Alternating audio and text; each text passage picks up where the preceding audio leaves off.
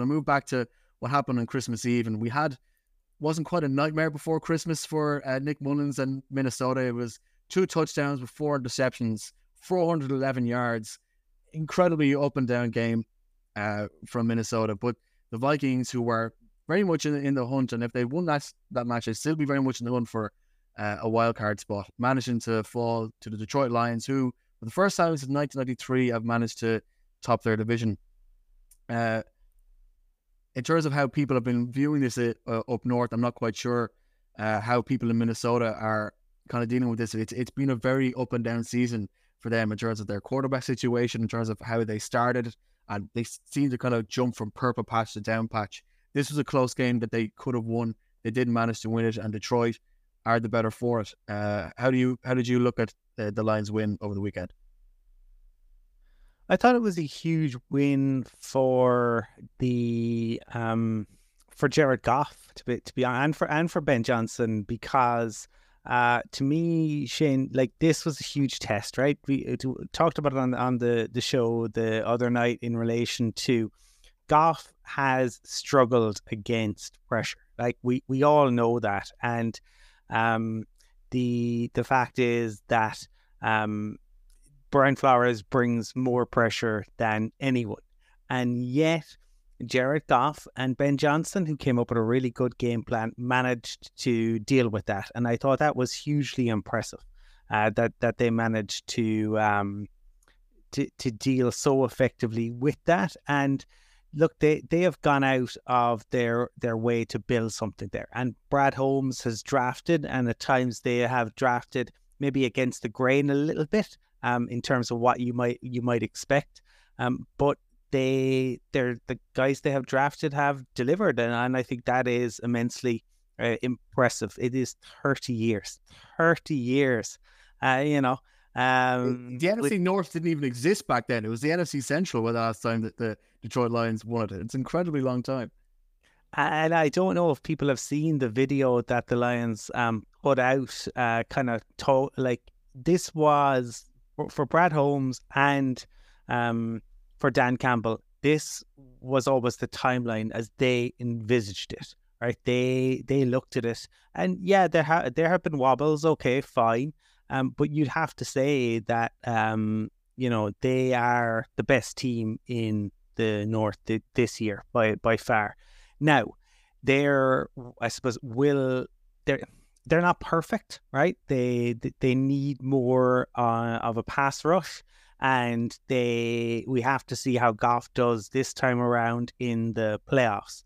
But I do think you have to be seriously impressed by what this team has managed to do, and I would say that they are, like, offensively, they're so fun to watch. They, in the playoffs, they may well need it to be a shootout, but they are equipped to deal with the shootout. And I think all you can do is doff your cap. The Ben Johnson thing, like, you know, the reports, what he was looking for $15 million, and then his agent kind of, well, why wouldn't he look for $15 million? He has made their offense one of the most entertaining in the entire league. Yeah, and as it stands, if the season were to end today, the playoff matchups would be LA Rams at Detroit Lions in the NFC in the first round. And obviously, the storylines behind that are endless. And when you're talking about a shootout, that's the kind of game which could very well be a battle of offensive wits.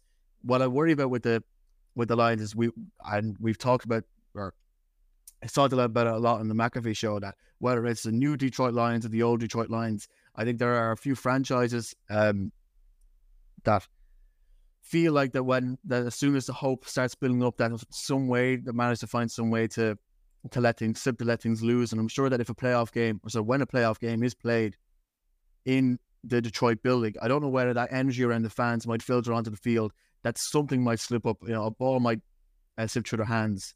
A kick might go awry, something like that. And we've seen it a couple times throughout the season where the Lions have been somewhat patchy, but they end up losing to the Bears before kicking the Broncos. They lose a game to the Packers that they probably should not have lost.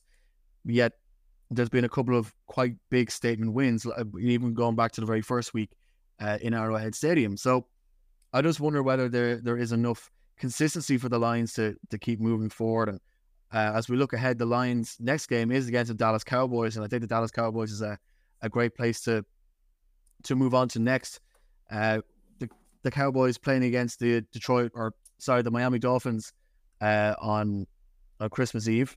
It was a battle between two teams who are at the same time fighting for the top seed and also could easily slip and lose out in their own Eastern divisions. And after the Eagles won yesterday, it seems that the Eagles are probably the favorites to the NFC East, and the Dallas Cowboys again found another way to lose. And Cowboys fans are quite worried about the play calling abilities of McCarthy.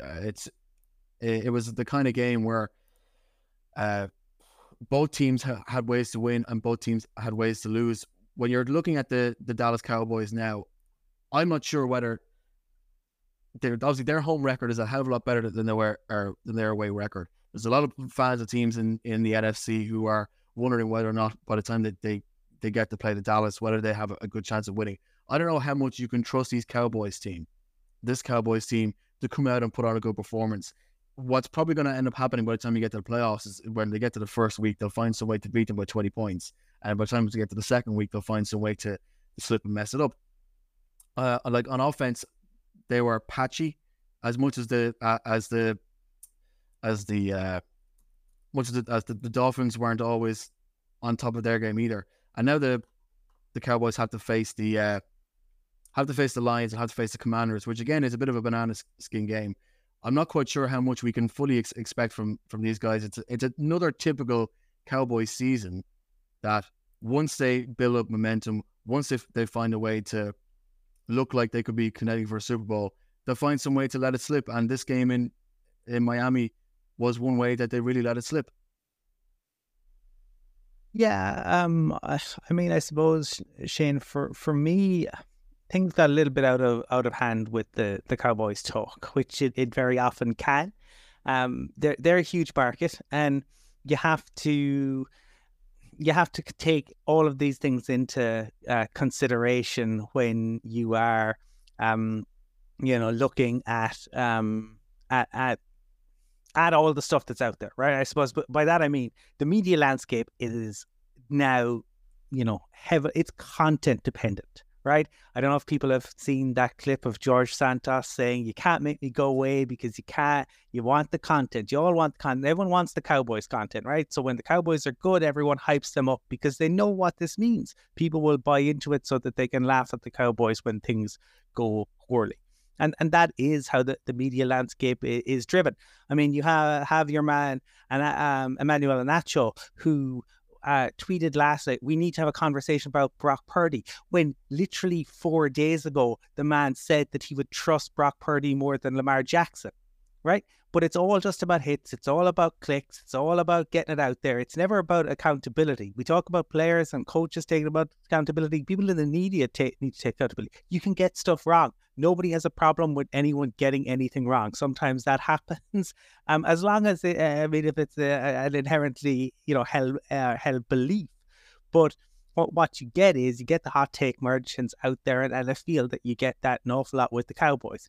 I never felt like, to me, it was insane when we were talking about Dak as MVP. I thought the Cowboys were doing fine. The Cowboys hadn't played or beaten anyone of note, but instead it was all Cowboys for Super Bowl, Cowboys MVP, Dak MVP, and everyone wants to give the plaudits because fans of their team tend to be very passionate. There are plenty of Cowboys fans out there, so people say nice things or put it out there, and then go, oh, this is so unexpected. Well, why is it unexpected? We saw the 49ers put an awful beat down on the Cowboys. Mike McCarthy is their head coach. Like, why is this unexpected? Why are we surprised that the Cowboys are where the Cowboys are? Everyone, no one expected or should have expected, Mike McCarthy to be this, revolutionary coach the second time round. Well, we've seen him for the past couple of years. The Cowboys can be very good on their day. But ultimately, their day tends to come at home where everything is right, where the script is run, where the crowd is quiet. When they don't have that, they have looked ordinary. And that is the reality. I still think they can be a good team. But would you put them in the tier of the 49ers? Would you put them in the tier of the really good AFC teams, who I think you have to include the Dolphins within that? I think you have to include the Ravens within that. I don't put them there. And I think that they now... it was interesting, the football GM podcast on The Athletic, in fairness to Randy Mueller, who's a former GM in the league, talked about his piece about the Chargers last week. A few weeks ago, he had done a piece and he kept saying the Cowboys should get the Dak extension done now. They should get the Dak extension done. They've got this run of games. They're easy enough. They're winning. Dak is playing really well. If they get this done, fans are going to be really happy. Instead, what happens is the Cowboys go on a skid. Like, unless they go on to the Super Bowl, you have to say that's pretty unlikely. The Dak contract is going to come off the back of Cowboys fans feeling frustration. And, you know, what's Dak's agent going to look for? Is they going to look for another kind of shorter term deal, 3-4 years, so they can maximize it again? So it's just going to be very interesting to see. But you would have to have concerns for this Cowboys team on the road. And the fact that, you know, the Bills in particular have shown a way that you can get at them. And so I think it's not just the offense that is stuttering. It's the defense as well. Like, yeah, Micah Parsons is being held on almost every play. Look, absolutely, Cowboys fans, like, you can see that, you know. But that's a separate issue. That's an officiating issue. But the fact of the matter is that the rest of the defense is not living up to it in a way that you want them to do it. You could see the way in which the Dolphins were able to exploit that. And I think Mike McDaniel, Shane, deserves immense credit, right? Because they went out, they heard what people were saying, that they hadn't won a big game, and they wanted to put a marker down, and they put a marker down. And you could see the way in which he exploited matchups time and time again in order to get them over the line. And they're dealing with an awful lot of injuries. That would be a concern for the Dolphins, but they're finding a way to win. And that game against the Bills in Week 18 could be a cracker. Yeah, I do one quick thing on the Cowboys before I move on. I think what they're really missing is the creativity and the rootlessness to really finish off games. What lives in my memory is when they played Philadelphia in Philadelphia. That was a game the Cowboys should have won.